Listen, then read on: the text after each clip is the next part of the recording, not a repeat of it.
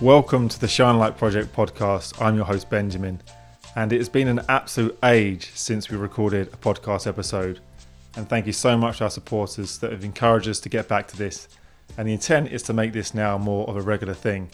The Shine Light Project is all about how can we individually and collectively make the greatest amount of positive impact in the world? How can we be a force for good? And of course, there are many ways to do that. And the purpose of this podcast is it's a new format that we're going to try. And we'd love to get your feedback on it. And the purpose is to reflect on the insights and wisdom of important books that could indeed ensure that we are a shining light in the world to help us along the way, to give us that wisdom and perhaps that encouragement and inspiration we might need. Now, in our workshops at the Shine Light Project, we almost always encourage people to read books. Uh, given since time immemorial, books have always been the cornerstone for many people of doing positive things in their communities and beyond. Now, of course, reading isn't the only way to achieve that, but it certainly can help. And I'm hopeful that what I share today will be of value and interest in its own right. I also hope that it perhaps inspires you to purchase the book that I'm going to reflect upon. Now, the first book I'm reflecting on is Freedom by Sebastian Junger. And it's worth noting that these are reflections, not a review of the book. Uh, one, I have no interest in critiquing another's work, and besides, I think I would be a totally inadequate critic for multiple reasons. Now, what is freedom and why is it important? And how do we create freedom are just some of the, some of the themes that this incredible book covers. And at the time of recording this, as is so often the case, uh, like when we last recorded the podcast, which was when the war in Ukraine just begun, there's the horrific conflict between Israel and Palestine, and we're seeing people's freedom and lives be taken from them. So it feels like a, a, particularly poignant time to be recording this episode, but sadly, as the world is, there is often there's there's always millions of people around the world that, that don't have freedom. Uh, now, first, I'd like to touch on how I came to Sebastian Junger's work, uh, which is when I read his book Tribe to this day, and I imagine till my final day, that is one of the most profound and important books that I've ever read. And then I heard Sebastian Junger speak on various podcasts, and then I listened to his two TED Talks. The first in 2014 was Why Veterans Miss War, and the second in 2016 was Our Lonely Society Makes It Hard to Come Home from War. And hearing Sebastian speak in, in coupling with his books just astounded me the the integrity and the sheer like inspiration of the way that he writes and the way that he thinks. And Sebastian Junger is someone that's reported from the front line of war zones and many other extremely dangerous environments. And he describes himself first and foremost as an anthropologist, but he's a documentary maker, a, a filmmaker, uh, and, and an incredible writer. As I get into the book now, I'd like to add to those both reading the transcript version of this or even listening to the podcast itself, the quotes I read were actually recorded by dictating into an app. And I've done my best to proof and ensure that the quotes are accurate. Uh, but there might be bugs and errors, so uh, my, my great apologies to Sebastian Junger if there are any words that are just off, but really, hopefully, you get the essence. So let's now get into the book Freedom, the themes, and sharing some wisdom that hopefully will inspire you. Now, let me begin with the publisher's synopsis, which I think gives a nice overview so you can understand what we're about to embark upon. And I quote Throughout history, humans have driven have been driven by the quest for two cherished ideals community and freedom. The two don't coexist easily. We value individuality and self reliance, easy for me to say, yet are utterly dependent on community for our most basic needs. In this intricately crafted and thought provoking book, Sebastian Junger examines this tension that lies at the heart of what it means to be human. For much of a year, Junger and three friends, a conflict photographer and two Afghan war veterans, walked the railroad lines of the East Coast, and that's in America. It was an experiment in personal autonomy, but also interdependence. Dodging railroad cops, sleeping under bridges, cooking over fires, and drinking from creeks and rivers the four men forge a unique reliance on one another. What I loved about the book is how he intertwines between history of what individual groups have done to maintain their freedom and his own meditations of the trip itself. And there is sort of no decisive conclusion that Sebastian Junger is trying to part as what freedom exactly is. But this is by far my favourite definition from the book, and I, and I quote here again We walked around 400 miles, and most nights we were the only people in the world who knew where we were. There are many definitions of freedom, but surely that is one of them. And there's a very humorous passage where he says, Over the course of 400 miles, we failed to come up with a single moral or legal justification for what we're doing, other than the dilute principle that we weren't causing actual harm, so we just kept on doing it. And what he means by this is it's illegal to walk on railroad tracks. I mean, of course it is. It's an incredibly dangerous thing to do. Uh, but and I and I like that sense of it's not even self-deprecation. It's just a, a, a kind of a wonderful uh, reflection of like, yeah, this this was something we shouldn't have been doing. We couldn't justify why we were doing it, but we just kept on, we just kept on doing it. So amongst all of the hardship and stories that are really quite upsetting to listen to, that I'll come on to here in these reflections, uh, there's also those humorous moments. There's a passage here that resonated deeply, and again, this is a big theme of Sebastian Junger's work and a big part of what we do at the Shine Light Project, which was about community. And I quote here the poor neighbourhoods were easy to walk through because people would offer us water, asked if we were okay. In affluent areas, they were more likely to call the cops. End quote.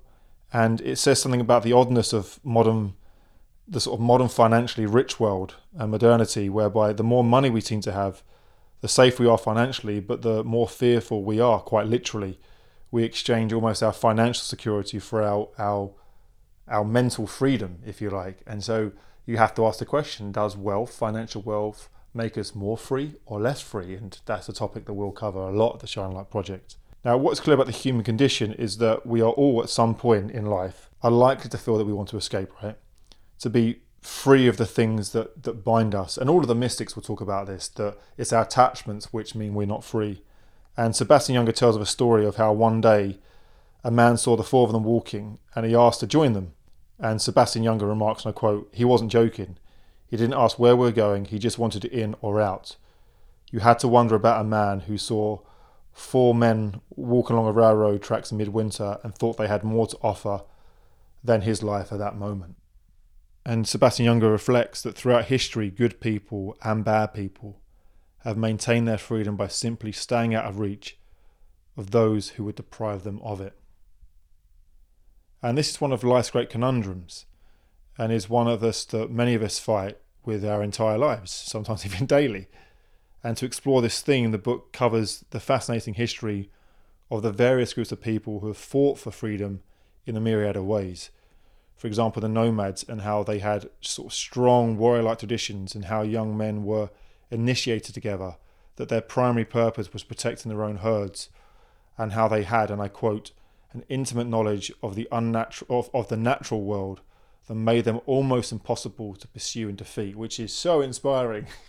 like imagine your knowledge of the natural world being that good that you basically could barely be traced, and even if you could be traced, that you still couldn't be defeated. And I quote here if subsistence level survival were the standard for absolute freedom, the word would mean nothing because virtually no one could pass that test. People love to believe they're free, though, which is hard to achieve in society that's outsourced virtually all of the tasks needed for survival. And that is starkly true. None of us could pass the test to be truly free if the def- definition of freedom is that subsistence level survival were the absolute standard. And this is the modern dilemma. Many of us, and myself included, almost fantasize about being at one with nature and being free from, invert commas, the system. And yet we've built a system that makes it almost impossible to the vast majority of us to reach that freedom. And as Sebastian Junger writes in a quote here, freedom had to be at least suffered for, if not died for. And that raises value to something almost sacred. He goes on to write, and I quote, In modern democracies, freedom and survival are more or less guaranteed. That is a great blessing, but allows people to believe that any sacrifice at all, for example, rationing water during a drought, for example, is a form of government tyranny. like, and I mean that is quite, well, that is remarkably powerful as a quote, right? Which is, we see this in, I see this in the UK, that we have in this democracy so much freedom. We have almost all we need to survive, and, and let's say there's a hose pipe ban and people will lose their minds. Not everybody, but it's and it, this is why what Sebastian goes on to say, which I think is one of the most powerful passages I've ever read, which is there are no more forms of tyranny than rationing water or lifeboats. The idea that we can enjoy the benefits of society whilst owing nothing in return is literally infantile. Only children owe nothing. And being a father of a young daughter, that is correct. Only children owe nothing. And I just think that's a very moving passage that stopped me in my stopped me in my tracks. As to this next passage, which is the this story that Sebastian Junger shares, where and I quote, somewhere in the middle of Pennsylvania, we saw a man who had tied the handle of the snow shovel to his belt and then piled all his belongings onto the blade which slid along behind him. Depending on your perspective, he was either the freest man of the country or just the poorest. Again, like what is freedom. And throughout the book, this is where Sebastian Junger gives fascinating accounts of various groups and tribes through history that have sought freedom in, multi- in a multitude of ways.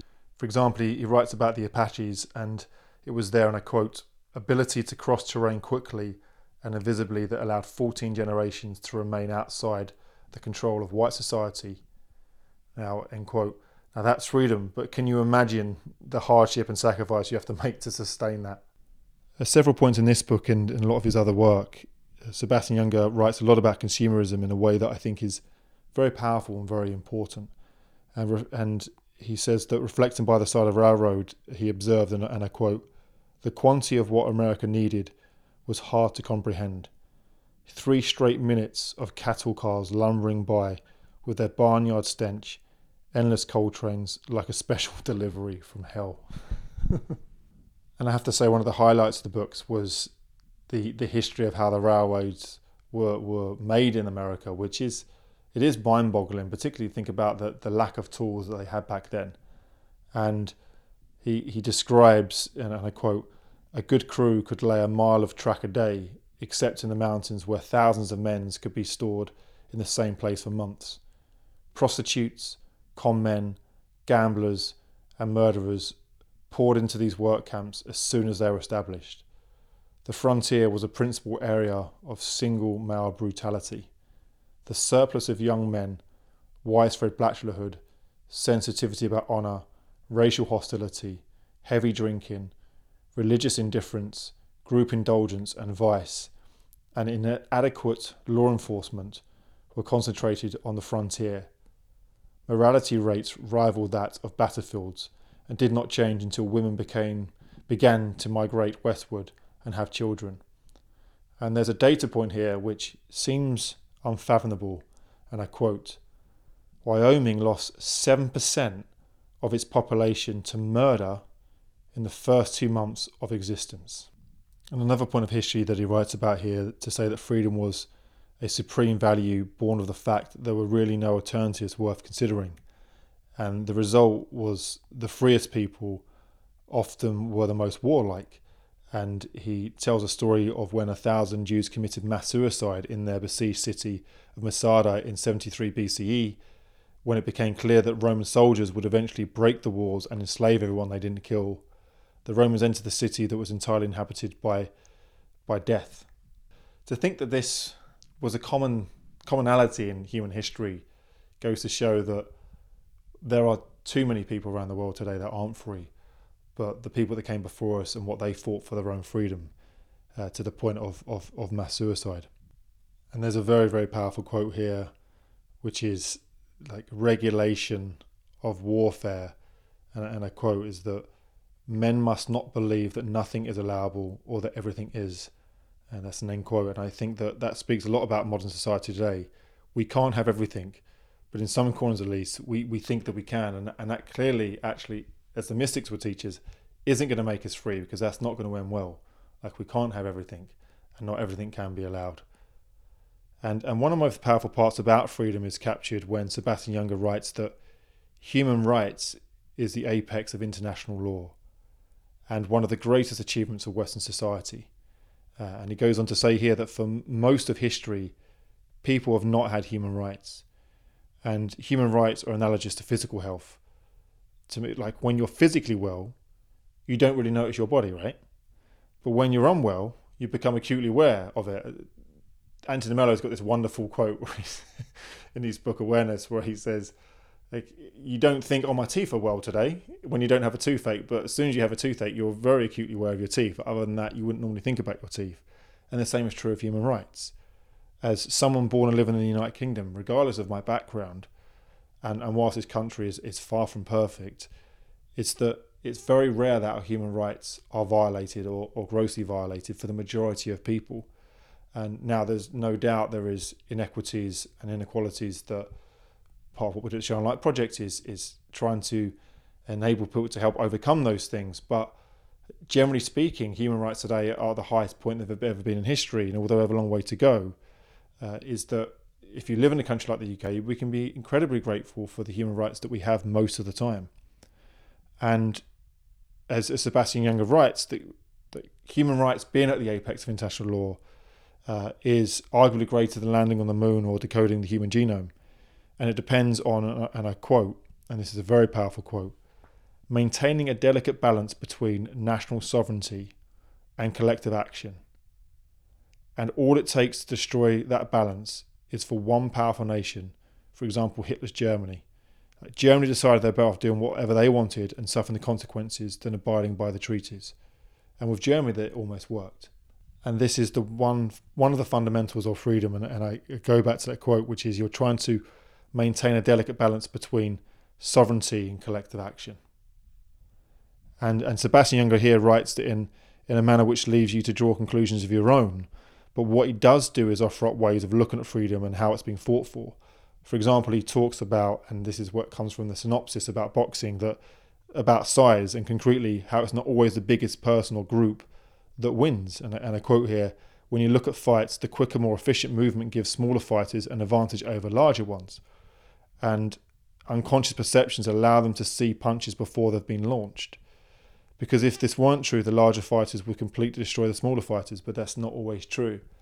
So, although we have larger groups that will try to dominate others and take their freedom, smaller groups can be nimble and think more intelligently and fight more intelligently. And that's what groups, as he describes throughout the whole book, have done since time memorial. And I think that's a really inspiring way to look at freedom, which is just because we have big governments and just because there is tyranny, we can fight for our freedom if we are wise enough and, and savvy enough to find the ways that we can kind of beat the bigger enemy. But of course, there are times when tragically that freedom is taken away because the big bully is just too powerful. Which leads me to two of my other favourite passages from the book and one is is very humorous, which is one of and I quote one of God's great oversights is that dogs don't live as long as men, and men don't move as fast as dogs. And for me, perhaps the defining end quote there, and for me the perhaps the defining message from the book lays in here when he says, and I, and I quote, the central problem for human freedom is the groups that are well organized enough to defend themselves against others are well organized enough to oppress their own and I will just let that sit there without giving comment because I don't think it needs it. and in fact, I'll, I'll repeat it. The central problem for human freedom is the groups that are well organized enough to defend themselves against others are well organized enough to oppress their own. The book doesn't cover religion in, in great depth, uh, but there is there is one reference which I, th- I think is very poignant, and I, and I quote here Christianity was a high moral system based on the preaching of a destitute aesthetic, but it somehow became the dominant faith of the medieval society where kings could commit murder without consequences and the powerful could rape, steal, and plunder even among their own. Uh, end quote. And this is a central problem of religion. When people say, and there's been a, a, a debate or date since time memorial about this, uh, which is is religion a force for good or evil? And the answer surely has to be well, it depends.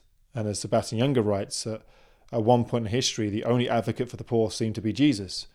Century after century, the poor just seemed to stay poor. In a deeply free society, not only would leaders be barred from exploiting their position, they will also be expected to make the same sacrifices and accept the same punishments as everyone else. And that would be a more free society. Right? Sorry, end quote before that. And that would be a free society. Uh, and yet we don't see that. We do see leaders manipulate and take advantage. And it there is, we are at this point of time in, in history where we absolutely do not need to have any poor people or such grave inequity as we do, and yet we continue to have it. And that is because there are a powerful few that are well organized enough in order to oppress others. I appreciate I could be opening a can of worms there, so I won't delve further down that rabbit hole. Maybe that's for another time. But to, to build on this this theme though, that about societies uh, and uh, and leaders that aren't willing to take the same sacrifices is again I reflect on someone who grew up in the UK, which is we're one of the freest and least oppressed societies on the planet, uh, and I believe freedom above all is the is the ability to not be exploited, and this is the evil that we're always trying to battle. And as Sebastian Junger points out so eloquently, and I quote, "Any society's leaders who aren't willing to make the same sacrifices aren't leaders; they're opportunists, and opportunists rarely have the common good in mind." And as Sebastian goes on to write, though, the good news is, is they're easy to spot.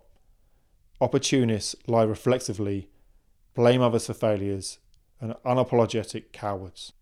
Wealthy nations might survive that kind of leadership, but insurgencies and uprisings probably won't.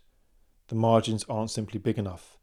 As soon as food can be monopolized, though, hunter gatherers became just as unfair and stratified as everyone else. Archaeological evidence from across the Pacific Northwest indicates that some native communities figured out how to restrict access to the riverine salmon fisheries and quickly instituted a powerful elite that built large houses, kept slaves, and passed wealth from generation to generation. End quote. And these are the type of stories and the the history repeating itself that we have these opportunists that will exploit people and will restrict freedoms and that has almost been the the common battle for all of time. And today we are see less manipulation and less corruption because communities and and populations have have risen above it, and we still see those uprisings happen. But we know there's still huge progress to be made, and we live in precarious times. And this rolls into one of the crescendos of the book, which is when Sebastian Junger writes about the Gini coefficient, which is named after the Italian sociologist uh, Corrado Gini. And the Gini coefficient is about the distribution of income, and it is is one reliable measure of freedom. And of course, what you'd hope to see in a society is that income is distributed fairly, and you're never going to get totally equally. Um, but as, as Sebastian Junger writes, for example, and, and I quote here, hunter-gatherer societies are not democracies, and many hold women in subordinate family roles but the relationship between those boundaries and their leaders is almost impervious to exploitation. In that sense, they are freer than virtually all modern societies because in hunter gatherer societies, the, if you look at the Gini coefficient, the, the distribution is almost entirely equal. Uh, and what about the West? Well, the, as Sebastian Younger writes here, the United States has one of the highest Gini coefficients in the developed world, roughly at the level of ancient Rome. And isn't that fascinating?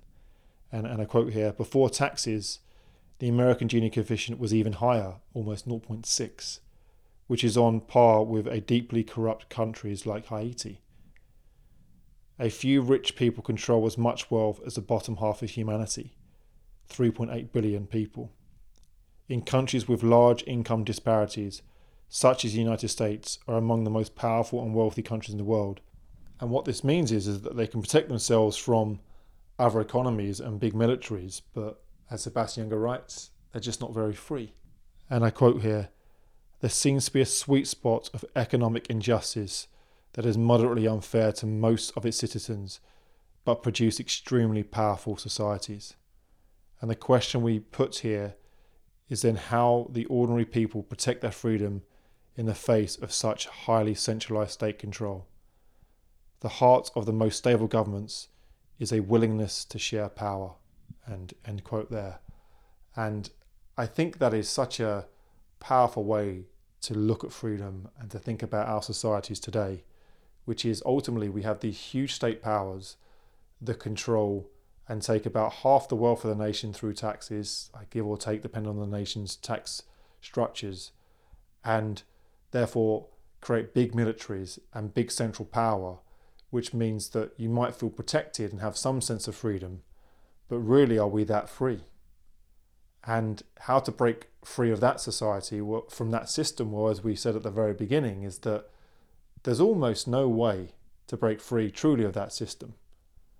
And again, what I like here about the way Sebastian Junger writes is that he's not throwing out conspiracies or stating anything wild, wild that is left field of anything. He's just stating, based on real empirical data, that the way the world works and what does it mean for our freedom, and really leaves it up to the reader to draw their conclusions because he's not putting out some form of ideology at all here. And, and a quote here If democratic power sharing is a potent form of freedom, accepting an election loss may be the ultimate demonstration of how free you want to be. History is littered with fascist leaders who have rigged elections and tortured or killed critics, but their regimes are remarkably short lived especially considering the obsession these men usually have with holding power. End quote. To close, what I love and learn from Sebastian Junger's writing is that he's never self aggrandizing or even that self referential. He's also clearly like courageous in, in every sense, and there's a there's a quote here the rain and heat turned the bottoms of my feet to something like oatmeal, and when I took my boots off, my socks were pink for blood. Yeah, end quote. Yikes. And he writes that when the trip was over, he reflected he was 51 years old, he had no children, and he's in the process of getting divorced. And I quote here In 400 miles, I never mentioned that to the other men, and they never brought it up. Another man who was also getting divorced, but never mentioned it either. The trip was an escape from that temporary injunction against whatever was coming. But a few times in your life, you arrive at a place where your future has been waiting for you all along. In Kernsville, that was, was the place for me. It was time to go home. It was time to face my life. What a book. What a writer. And what a question. What is freedom? And what are we willing to do for it? Thank you to Sebastian Junger for such an inspiring book. Take care.